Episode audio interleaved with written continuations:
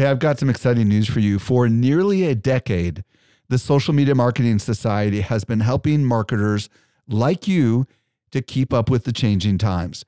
This is our private community just for marketers, and the doors are open right now. When you join, you get access to ongoing training and become part of a welcoming community of marketers who are just like you. Learn more at smmarketingsociety.com. Again, smmarketingsociety.com. Welcome to the Social Media Marketing Podcast, helping you navigate the social media jungle. And now, here is your host, Michael Stelzner. Hello, hello, hello. Thank you so much for joining me for the Social Media Marketing Podcast brought to you by Social Media Examiner. I'm your host, Michael Stelzner, and this is the podcast for marketers and business owners who want to know what works in the world of social media. Today, I'm going to be joined by Saj Adibs and we're going to talk about video content strategy. Saj is a filmmaker and he has a very unique perspective that is very easy to accomplish. So if you have been thinking about creating video, whether it be on TikTok or whether it be longer form content on YouTube, I think you're absolutely going to love today's interview. By the way, I'm at Stelzner on Instagram and at Mike underscore Stelzner on Twitter. If you're new to this podcast, be sure to follow this show so you don't miss any of our future content. I was recently at Social Media Marketing World and I had a chance to connect with some of our best customers. A lot of them listen to our podcast just like you do. Not everyone knows what I'm about to share with you. We do something special here at Social Media Examiner. The best of the best of the guests that you hear on the Social Media Marketing Podcast not only teach at our conference, but they're also part of our secret society called the Social Media Marketing Society. Each month, our top tier guests who have been on my show are invited to train inside our society for an exclusive group of marketers who are just like you. The training is designed to help you go from being a passive consumer of content to a marketer who is in active learning mode.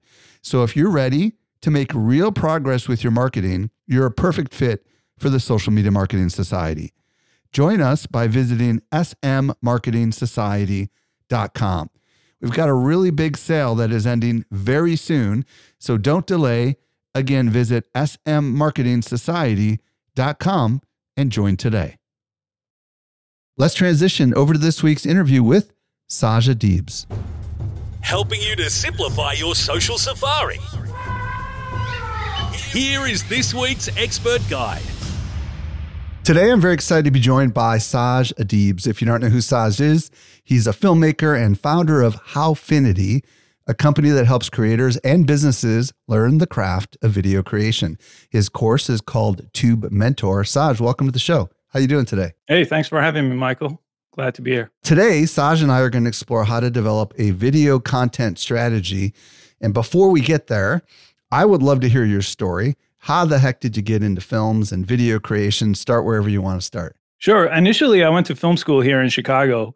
And basically, with film school, just like everyone else that went to film school with me, we wanted to be film directors. So we went down the whole path of narrative filmmaking, documentary filmmaking.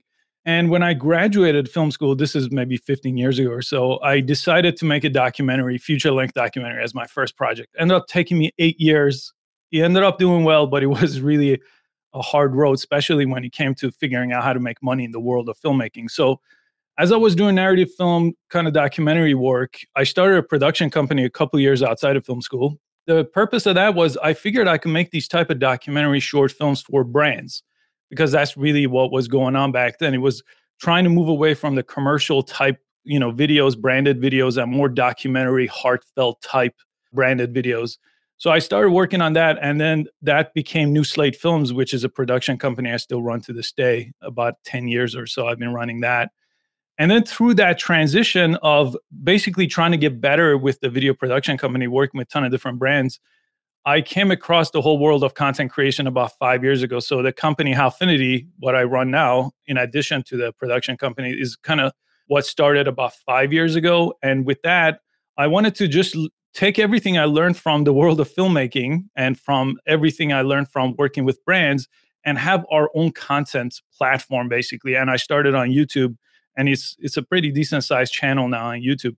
So basically what I learned from that experience is I could combine the two things I learned. So I took what I learned from content creation and started consulting with the brands and all the companies I was working with in the video production world. So that's why I still do. I would say I split my year now in half and I basically spend maybe 12 1300 hours on one and then 12 and 1300 hours on the other.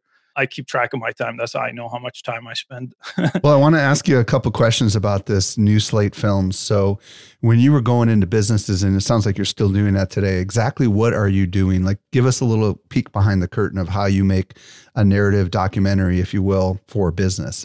So this is a, actually a good time because I just finished one that I was directing it and I have my crew fly out. We went to 13 different states across like 37 days or something. It was pretty pretty brutal, but the way we make those videos is I learned about what a brand wants to convey. A lot of times they have a, maybe an annual conference and they want to tell their story or they want to highlight some of the people that work at that organization or something like that. Then I have conversations with those people and learn their story. This is not recorded or anything. I have a phone call or a Zoom call and I learn their story. I take some notes. And then I craft what maybe a 10 minute documentary would look like highlighting that person. The one we just finished actually is about 10 minutes or so, but it highlights m- many different people. So that's why we went to 13 different states. So it's kind of a compilation of what they call heroes of this profession. So then basically we go and we allocate one day of production per person to tell their story. So we do a documentary day in a life of, and we capture everything they do in a day. Sometimes we compress their entire life into a day. So I'm like, take off work, we're gonna do this, this, this, this, and then it's a really packed day. So I typically direct those, and then I have a cinematographer that shoots those. We typically hire some people locally to help us with that. A small crew, four people typically, and then we come home, and then we have all the footage. I've done this lots, uh, you know, for like ten years, so I have a pretty good idea what to capture. And then I hand it off to the editor, and then she crafts the story, and then I review it, and then I decide, hey, this piece doesn't make sense. This needs to be taken out and then we polish it and send it to the client. So we do this with Fortune 500 companies. A lot of nonprofits do this as well. And they use it, again, they use it in social media platforms, they use it on their websites, but most of the times they may use it in their annual conference. That's the really the place I think we do most of our work is for that. So you said about five years ago you decided to start messing around with YouTube. What are you doing on your YouTube? How big is the channel? What kinds of content are you creating on that? How is that different than the other kinds of content you were just talking about?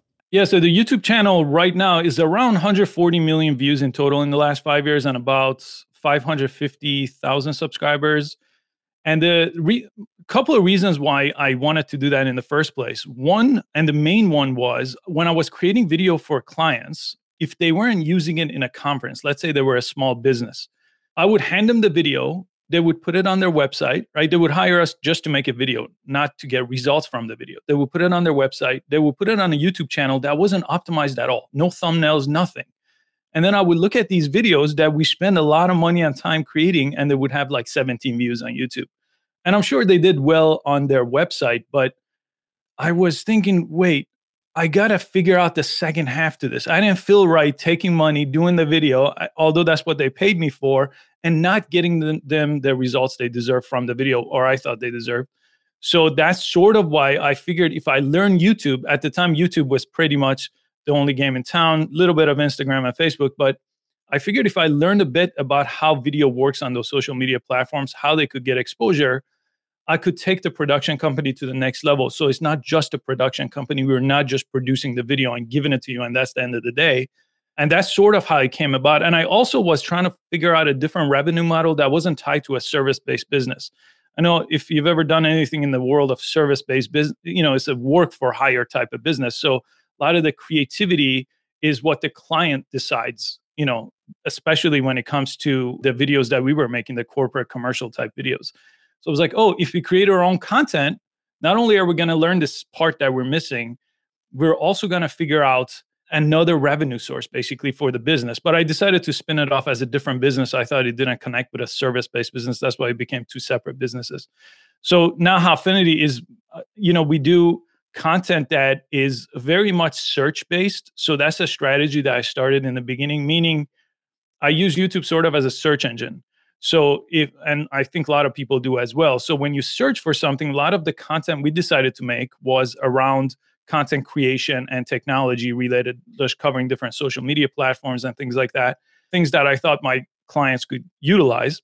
So then I started making content based on if someone looks up how to use Instagram for their business, can I have a video that shows up in search? And that was at first my only strategy. I figured I could just do that and it ended up working pretty well. I think the search based strategy on YouTube, since it's the second biggest search engine, still works very, very well to this day. So if you look at the channel, I've tried to narrow down the content. I started way too broad.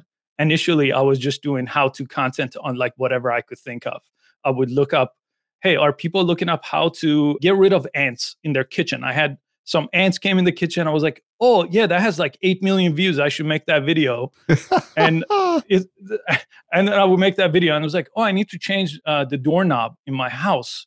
I would make a video, and I would use my video production skills. These videos, if you watch them, the ant video, it has like hundreds of thousands of views for some reason on this channel. But it has crazy macro shots. I used like a five thousand dollar lens to get macro shots of the ants. it, it was ridiculous. but basically i walked away from that model of just make how to videos that's what we do to make more basically make videos that don't take a lot of time. Like the ant video took us three days. Me and this other guy we spent three days making this video. It's, it's not worth it. So i was like all right keep the video production work separate keep the content business separate and make the content business actually profitable meaning don't spend two days right? So now a lot of our videos take maybe an hour or two to make. That's it well, first of all, fascinating story. I'm going to have to look up that ant video. Maybe we'll embed it. we'll embed it in the in the show notes. I love your background and experience as a filmmaker who's done a lot of corporate work and also has got a great content strategy on the YouTube channel. So, you know, there's a lot of business people in various walks of life. Some of them are marketers working for a business they don't own.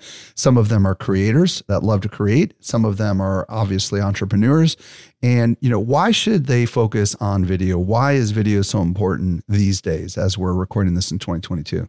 Yeah, that, that's kind of the interesting part because when I started the video production company, when I was trying to come up with content back then, really SEO and blog post, that's really what you did back then. And I remember one of the first blog posts I wrote was why you need video for your business.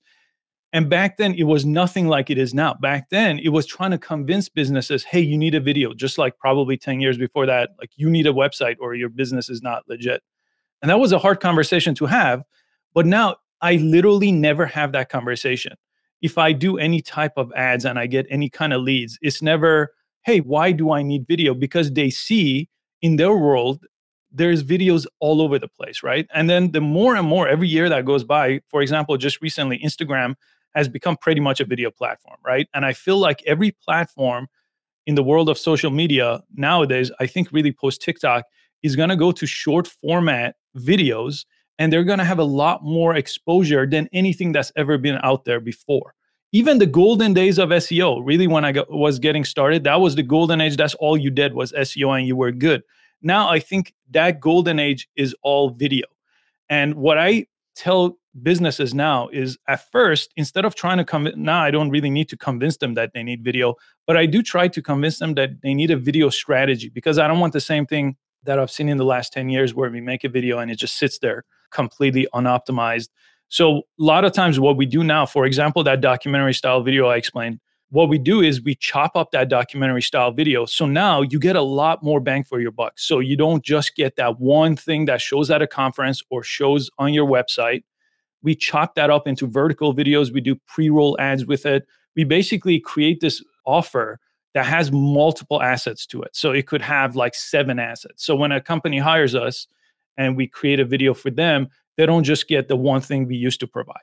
They get everything they want and it's always customized. So we don't really have it's not really a product. I don't say like here's eight things you get if you hire us.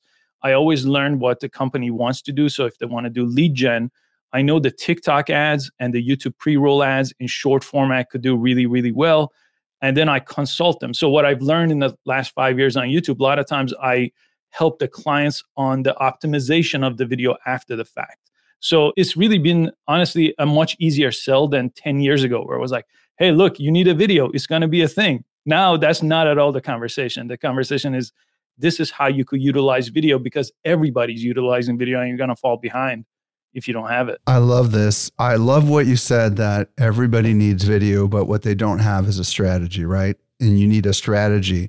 So let's talk about like if I want to start creating a series of videos, whether it be for YouTube or whether it be for TikTok or Reels or whatever, right?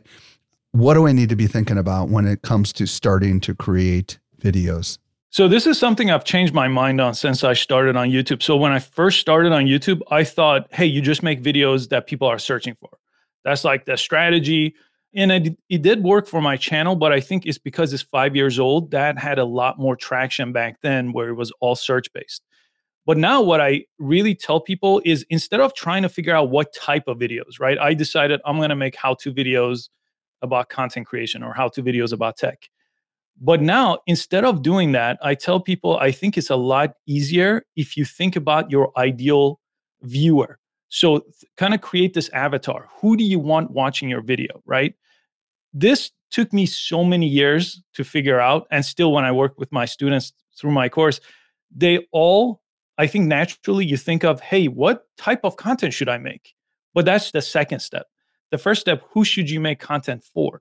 if you know that, it makes it so much easier to come up with content ideas down the road.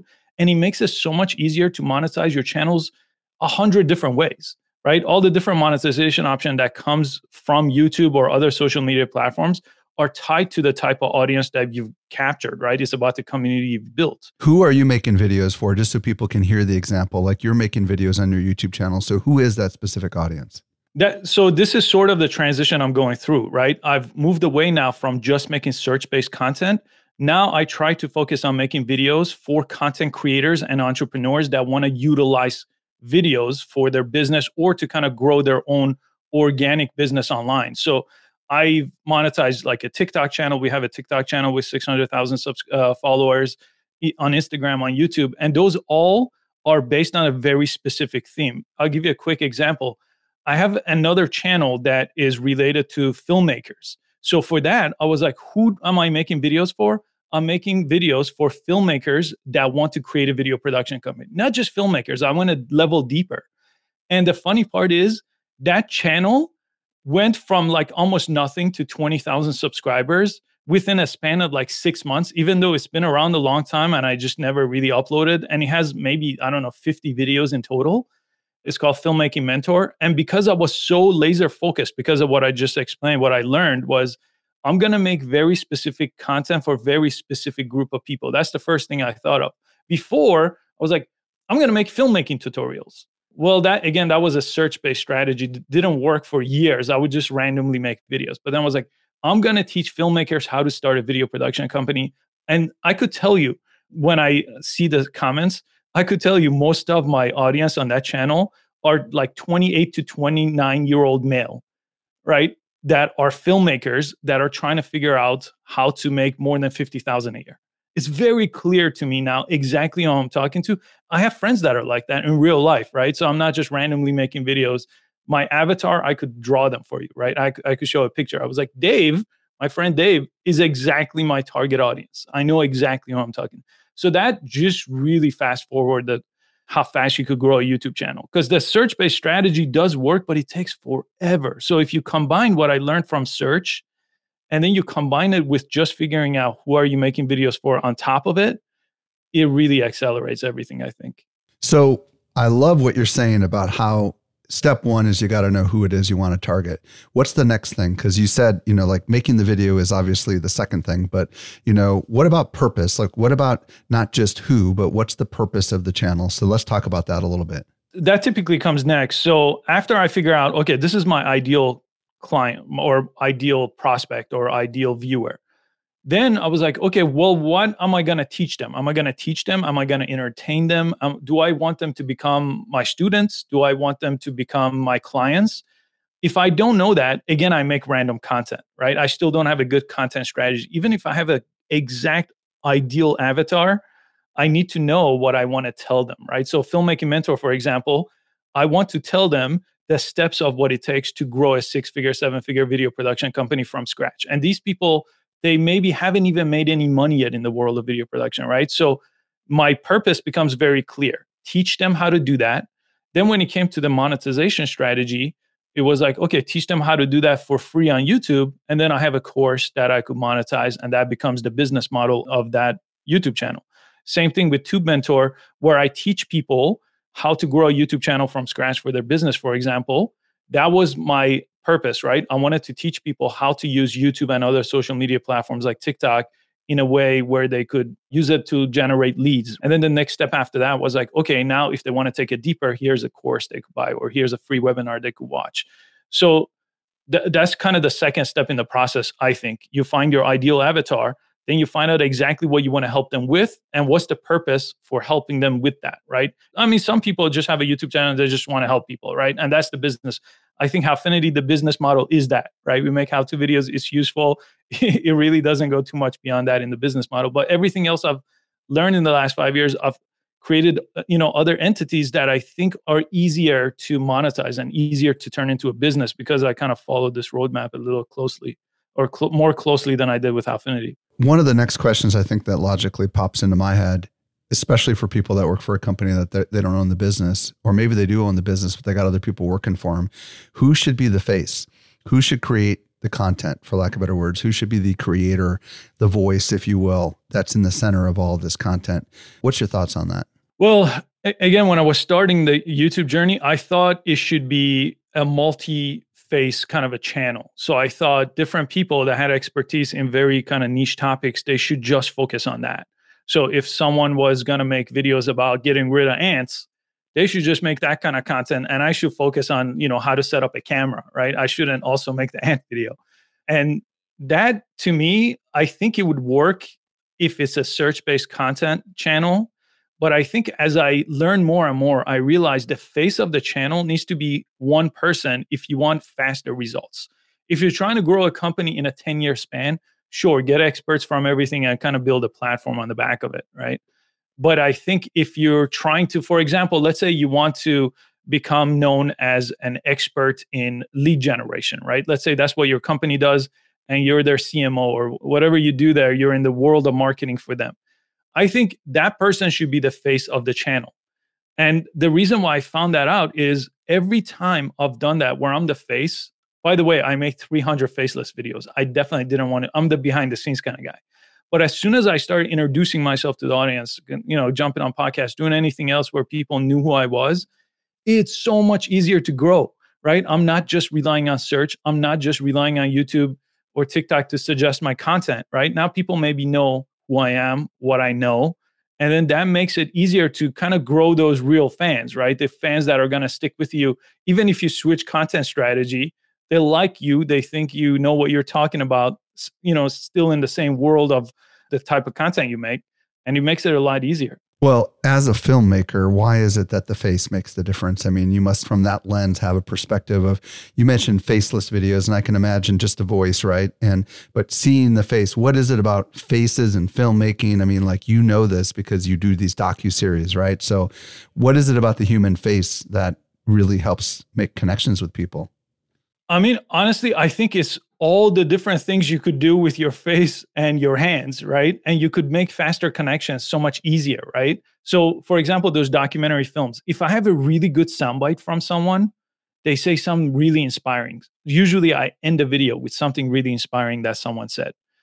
Well, I don't cover them with other footage, right? I don't put B roll on top of what they're saying. I don't show anything else. I want to sit on their face because in addition to the words they're saying i think they taught us in film school i think it's 50-50 right? 50 is audio 50 is video.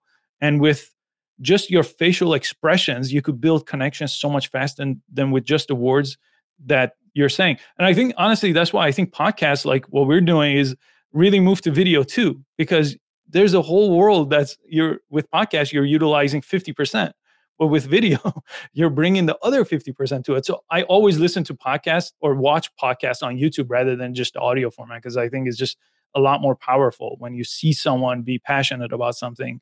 That's what I've tried to do. I was honestly, if you see some of my early videos where I came on camera, I look like a statue because I just thought, hey, I shouldn't have a personality. If I want to grow this, if I want to hire other people, I don't want to get actors to do this, right? I want to get normal people so I started just like very mute, very low energy. And I think I, I sound a little low energy as usual. So then I went over the top on YouTube when someone said that to me. Then people are like, oh, you sound like Kermit the Frog. Dial it back. you know what's funny? I, I got to tell you, I have a undergraduate and master's degree in speech. And speech is not just the words and the vocal variances that come from your mouth, but it's also the nonverbal things that happen with your face like you said like the smile like like you said the hands like i'm putting my hands out in front of me right now. The slight look up when you're thinking all these kinds of things send signals to the recipient that they are not going to get if they don't see your actual face right? And i think there's something about storytelling and then connections that happen with people I mean, like that's the key to good video, right? Which is to show the true emotions. And the emotions aren't just the voice, it's everything, right? Yeah. And that's exactly one of the filmmaking channel videos I made. I was talking about the struggles that most filmmakers go through. I think it's called Why Filmmaking Ruined My Life or something. And that had such a big connection to the audience that was watching it. It wasn't me teaching them something, right? It was just me sharing my story. But because I felt that pain, I remember just being so broke when I started the whole video production business and I couldn't figure out how to get clients on all the things I had to learn. And I just shared it. The video honestly has no value outside of just other people relating to that story. And it's been the video that got me the most emails. It got me the most students. It got me, it, it just had the most impact. And then I made videos similar to that after I saw that. Because before it was like, you know how to look at your p&l in your video production company or you know something like that. I'm like wait a minute. People just want to know that you know exactly how they feel. So then the solution actually makes sense to them. If you're just solution and they can't relate to you they can't put themselves in your shoes or they don't think you were ever in their shoes they couldn't relate. And a lot of that came from i think the delivery of that video because i really as i was telling the story i felt the pain. I was like oh my god i remember not being able to pay rent and I remember some client didn't pay me and I needed that money for my car payment. And I just shared those stories. And I think it must have been the way I was expressive. I think that if that was audio only, it would have not worked at all in the same way that it worked on YouTube. Okay, so here's what we know so far. First of all, we need to really dial in who it is we're targeting with our video, right? Who is that ideal viewer? If you can make an avatar and think about them as a real person, that would be ideal. Secondly, what is your intent or purpose, right? Are you trying to teach? Are you trying to entertain? And ultimately, you're you trying to sell? Are you trying to get a lead? Are you trying to essentially develop your influence in a space? And then when it comes to like who should be the person creating the content, ideally, it's someone. And I would imagine it's not just any someone. It probably needs to be someone who's comfortable enough with a camera pointing at their face. And maybe that's you. I don't know. What are your thoughts on that? I think that part you could evolve. If you're willing to get past the hurdle of making 10 videos, I think you could evolve. Because I work with, for example, this documentary I was just working on. None of those people had ever been on camera, right? And I have one day with them, right? And the interview portion of that day is only like an hour. The rest of it is just capturing the kind of documentary style day in the life of. So I know just from personal experience that I could make someone comfortable in front of a camera, especially when it comes to editing and all the other things you could lay on top of the video where you don't see someone's face. So I think you could evolve to get good at that over time. Again, I think just starting with faceless video like I did actually worked well for me because just doing that hundreds of times, it made me just at least be okay with my voice. And then uh, on camera, again, bunch of the videos are horrible. I never take down any videos, so they're there. If you sort by like oldest, you can see terrible videos that have probably 100 views. But I think the expert part, like you got to know what you're talking about. That part, I don't think you could fake. I think you could get good on camera over time, but you cannot just make stuff up and then pretend like you know what you're talking about. So if you wanted to create a YouTube channel, again, if you're the expert in the field that you're talking about, it makes it so much easier. And if you have personal experience, let's say you've been doing this for 10 years, telling stories as part of teaching really takes it to the next level. And that took me forever to learn that. I just thought YouTube is for teaching. And I think a lot of my Howfinity videos are still like that, are teaching because I didn't really personalize that channel enough. But all the new channels, I was like, okay, I'm gonna tell stories. If I'm telling someone how what it takes to grow a YouTube channel, one of the, my favorite stories is from day one to year one, that whole 365 days, I made $8 on YouTube, right? Because that makes everyone else be like, oh, yeah. You know, it wasn't until like year three where it was a six figure business. It just took forever, right? And most people wouldn't do something for a year and see no results. Like you wouldn't go to the gym for a year and you're exactly the same. But I found with YouTube, that's just sort of how it works, right? Other platforms like TikTok, eh, you know, they work different. Like I had exponential growth in that within like six months and got to the YouTube numbers way shorter. But again, back to uh, I think we were talking about who should be the face. I think you got to be the expert. Well, and you perfectly transitioned to my next question, which is how the heck do we come up with topic ideas? And I want to want to dig in a little bit on this story stuff, but first I want to just ask at a at a higher level. Okay, let's say it's going to be me, whoever's listening to this, and we kind of have an idea who we want to reach. We kind of know why we want to do it and what our intent is and stuff like that. Coming up with topical ideas obviously is a struggle, especially if you're saying, hey, the days of making videos for search are kind of not really ideal anymore. So, how do we come up with ideas? You know, do you have any recommendations on how to come up with a list of ideas? This is another sort of thing I've learned over time because I always thought your video should start with how to do something, right? That's what I thought people are searching for. And I was using, I mean, I still use it to this day, but there's a couple of tools like TubeBuddy sh- shows you search volume, and there's this other platform called Ubersuggest outside of YouTube where you could see how many people are searching things on Google and YouTube. So I was using those in combination and kind of making a list. But when I when I, you start out on a YouTube channel, I think that still works pretty well if you combine it with another strategy. So I don't think it should be search only. I think it should be search and you should go after suggested videos. Those are the videos that YouTube, for example, and TikTok just works off suggested right now, where they show the video to the people they think are your ideal viewers, right? So with the suggested video, what I ended up doing is, for example, like if I come up with a video idea uh, from my uh, from TubeBuddy, it says how to grow a YouTube channel to a thousand subscribers. That's a search-based title, right? But then what you could do is not just call it that, but say this one trick blew up my YouTube channel. Right now, YouTube, I've never had YouTube really suggest uh, any of my search based content. So if I say how to start a YouTube channel, that's just, it's going to be if people search that. But when you have clickable video titles, and then the thumbnail has to go along with that title, right? So it should be like, maybe I hold a ball that's blurry. You have no idea what I'm talking about, right? You're like, what, what was this one trick, right? And in the video, I make sure I deliver. I do mention this one trick in a way that it keeps you retained throughout the video, right? Maybe it has multiple elements to it. That works so much faster than just making search based content. So when people start out, I always say start with search and then throw in some suggested concepts, meaning concepts that are just clickable. That if YouTube was a person, you're like, yeah, if I told someone, hey, this one trick changed my life, I was like, I got to click on this thing. What? And then you got to deliver once they click on it. So I combine those two and then I make a list. So my list has kind of two columns to it. One is the search based content. So if I use TubeBuddy, I just type in, like, for example, if I'm making YouTube content, how to grow on YouTube, right? And it gives me a whole bunch of suggestions, right? How to get 100 subscribers, 1,000, 10,000. Then I take those and that's my column where I make this kind of master list. I add to it like once a month I don't know, he has like 1500 titles now. What do you call that column on the left? That's just search based column, I call it. So that's just titles that I have search based column. And those are what I've come up with through my research.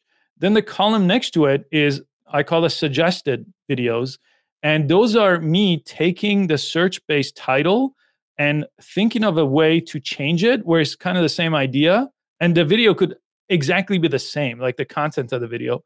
But then I'm like, okay, how can this be a lot more clickable? Now, for example, for my filmmaking channel, that that's all I do there. I don't even make really search-based content anymore. I started with the strategy. Now it's like anytime I go at bat and I make a video, it's like, how do I make a video that people are going to click on? Like the video I'm making right now is this one book changed my video business, right? And I don't show the book, right? In the thumbnail. It's just like makes you want to be like, oh, there's one book that could change your video business. But if I made a how to title of it, I bet you maybe 30% of people will click, right? Because it's just not going to be intriguing. Okay, I've got to ask. I love this. Did you in the beginning look at did you take the search query like how to grow a YouTube channel and then look at the titles of all the suggested videos and notice that they were completely different? And is this how you came to this discovery or was this just trial and error? I guess a combination. If you search, use the search bar on YouTube, right, you're going to see videos that almost have that same title, right? But if you look on the side, you're like, it's suggesting videos that are different. They don't say how to do something, right? But they're in the same world. So that I think gave me some idea on wh- why I should do that. But it was really the filmmaking channel and when he personally just took off. Like I haven't seen. And in the world of filmmaking, by the way, there's not that many people. So when I, at least in the video production filmmaking, so when I get like sixty thousand views on a video, that's a big deal. Yeah, that's a big deal. On Howfinity, that would be like not a good video, right? It's got to get a million views for me to be excited. But in that world, it's like that's everyone. That's like you got like most of the people that are gonna ever watch a content like that. So when that started happening to me, I use it all over the place. I use it on TikTok. I use it on Instagram. I changed the format of my TikTok videos where they're like, it's sort of like the same way. Are you going to click on TikTok is a little different, right? Are you going to stay? So I'm like, I'm going to say the craziest thing in the first minute. I'm going to show you something on your iPhone that's going to blow your mind. I'll say something like that in the first like two seconds. And then those videos sometimes get three, four, five million views. Like the video last week got six million views because instead of making it suggestive for YouTube. I just made it where I just focus on the first two seconds and make sure I retain you for the rest of it, and then I deliver. So it, I think it works across all platforms. I have to ask this question. I mean, I know Mr. Beast does this kind of stuff too on a lot of his videos, right? Like he'll have some sort of claim that's outrageous claim that happens in the first couple of seconds of the video. But from a creator perspective, how do you not give away the punchline, right? Like if you're doing this book changed my video career or whatever, like What's your filler material? How do you keep people watching? Do you understand what I'm asking? Yeah. Yeah. So the one thing I found, and sometimes I get a comment where people do get upset at this, but I think it works really well. So in that video, I show the book right away, right? So you think it's over, people are going to click off. But what I like to say within the video is I usually have a numbered list. Okay. This book taught me five things that changed my life or whatever, changed my video production business. And then I typically try, and I don't do this all the time because I think people sometimes don't like when you do that, but I leave something for the end. And I'll just give you one advanced bonus that he mentions at the end of the book that I think you're going to really find useful. So the number list, I think, keeps the retention. The little bonus at the end keeps you maybe till the end, right? Some people are going to be like, hey, why'd you leave the good stuff till the end? So I watched the whole video. I'm like, yeah, well, kind of. That's like that's sort of how YouTube works. Okay, so so what I'm hearing you say then is, hey, this book transformed my thinking about film production, right? And then you say, I'm going to share with you, I'm going to tell you the title of the book, but I'm going to tell you five reasons why and stick around to the end because I've got this really killer thing I want to share at the end. And then you reveal the book and then you say, here's the first reason why, the second reason why, the third reason why, and the fourth and the fifth, right? So so you are delivering on the punchline really soon, which is this changed everything. But then the bigger question is why? And you're fulfilling the why throughout the rest of the story. Is that correct? Yeah, that's exactly right. And even if I was making content for for YouTube, it would be like seven ways to utilize YouTube Shorts to grow your business, right? So it would just keep you engaged throughout the video because if I just say how YouTube Shorts could generate leads for your business, right? Then I don't really have the structure if I don't, it doesn't even have to be the title. The title could be YouTube Shorts Changing Your Business, but the structure has to give you a reason to keep going. Every time I've done this number structure with a bonus at the end, and I look at my retention graph, most of the times I break 50%, which if you've never looked at it, that sounds low. But in the world of YouTube, no, that's very good. Yeah, if you break 50% on YouTube, you, I mean, Mr. Beast tries to get 70% and he makes the most insane videos and still 70% is his goal because people are going to drop off you're going to lose like 20% of people in the first like 5 seconds no matter what you do so i kind of learned that from just kind of practicing you mentioned earlier about telling stories as a big part of teaching so can you explain how storytelling can work its way into these kinds of videos? So this is a good example of what we were just talking about. So if you're talking about multiple different tips, right? If you in tip number three for example it would be uh, for this book for example was talking about how to make sure your clients pay you. That's one of the things that was mentioned in the book as one of the tips.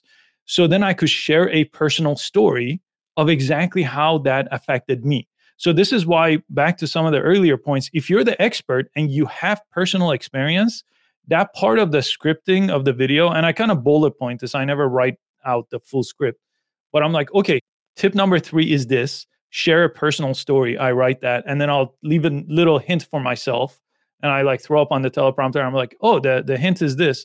And I was like, oh, this one guy didn't pay me. This is what I did and he worked for me. And the book says exactly to do the same. And I've done it three times now, and he worked every single time, and I've never not got paid from an invoice. So that's how I kind of tie that in. And they have to be very relevant to your point, especially in teaching format.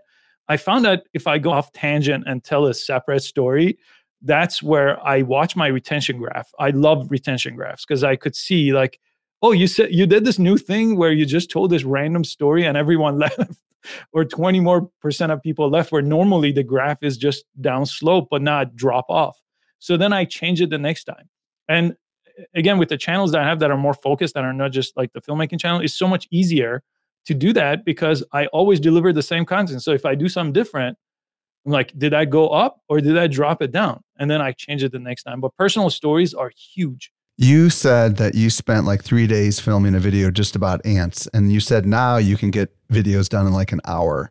So, what's the process? How do you get your videos done more efficiently now? What tips can you share with us? So, in the world of video production, is still super slow. Okay, so when I do work for clients, it's so much different than my content creation workflow. It's like when someone sees my content creation workflow, they'd be super confused if they only know me from video production. Because in video production, you show up with these big Pelican cases. Everything is in like cases, and you got to take them out. You got to build your camera. We have something called prep day for building our camera. It's like a six hour thing. You got to like just prep your gear, right? in this world, I just like press record. So what I learned, and this took me a long time because I just had that mindset of like, hey, take out your camera out of the case, set up the light. So now I have two studios that are just set up like this, right? This is where I do my screen recording. So I have my computer, I have a switcher, I have this microphone and I have another microphone, whichever I decide to use for that day. The lights are on. It's all like voice activated with the little Alexa thing. And I just say, turn on studio, and then I just press record. And then I just go. So as long as I spend 10 minutes outlining the thing, right? So I know what I'm talking about because I can't just press record. I don't understand when people just say, just press record and then do stuff. I don't know how that comes across, but I always outline. Then I take 10 minutes, then press record right? So I know my titles from my master list. I outline that. Then when I sit down, I know exactly what I'm going to say. It's up on my teleprompter. I just take it from the laptop, put it there, and I just talk like how I'm talking to you now. I like it conversational. In video production, uh, it's all like polished, and I would never sound like this. But I think in the world of just social media on any of them, really, I think it works a lot better when you just talk like a human to human, because that's, I think, the personal connection that you build. And I basically, the editing process is pretty simple for me. I have an editor that when I finish the video, it's one file. I use this little switcher here. So sometimes I have like an overhead cam or I cut to my computer and it all just makes one video file. So I don't have to combine a bunch of different video files. I give that to the editor. They spice it up with some graphic. I also tell the editor, don't spend more than like three, four hours on this. Like, because I want this. And they usually give it back to me like the next day. And then since we have a schedule for the videos, then we just publish it and we just do the search engine type stuff with the title and with the con- with the description. And then I have another person that just makes the thumbnail. So it's just like really polished. I do everything except the editing and the thumbnail. Right? Everything else is sort of been me. I think at some point I could get a writer too to help me just kind of flush out, but I'm just used to going off the script and using bullet points. But I think if you were to like systemize it, that will be the next step and that's it.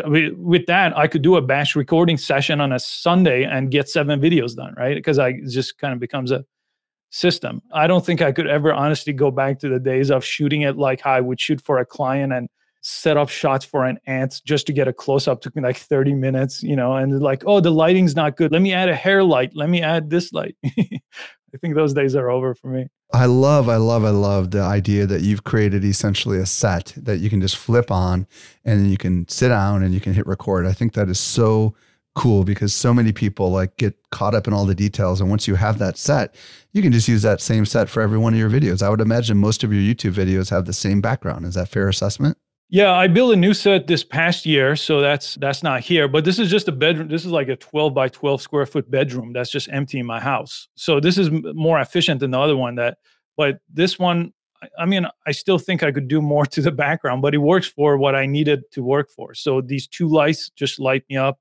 I sit down and there's no. I literally never set up anything. The the most I might do is like grab this microphone that's out of the shot and like bring it into the shot, and I just press record and then it records on these little like this little hard drive. So then this little hard drive i upload that one file into like a dropbox folder that the editor has a link to. They don't have to sit next to me. They don't they could be anywhere right? They edit it they send me a dropbox link back. I upload it to youtube. It, when i wasn't doing that honestly it always felt like a chore to make a video. I was like oh man it's going to take me like 20 minutes to set up.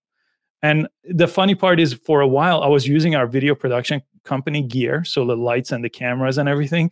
Then we would go on a shoot, or I, you know, I would send Andrew on a shoot or someone else, and I would pack this stuff up. And then when I'm like, oh, I can't record a YouTube video, so I was like, okay, this doesn't work. I'm gonna buy just all the stuff for this set and the other set. So this microphone, this camera, this lens, the, none of it ever moves because before I was like, now I have production equipment for my production company. Those cameras never get used for YouTube, and these never get used for that.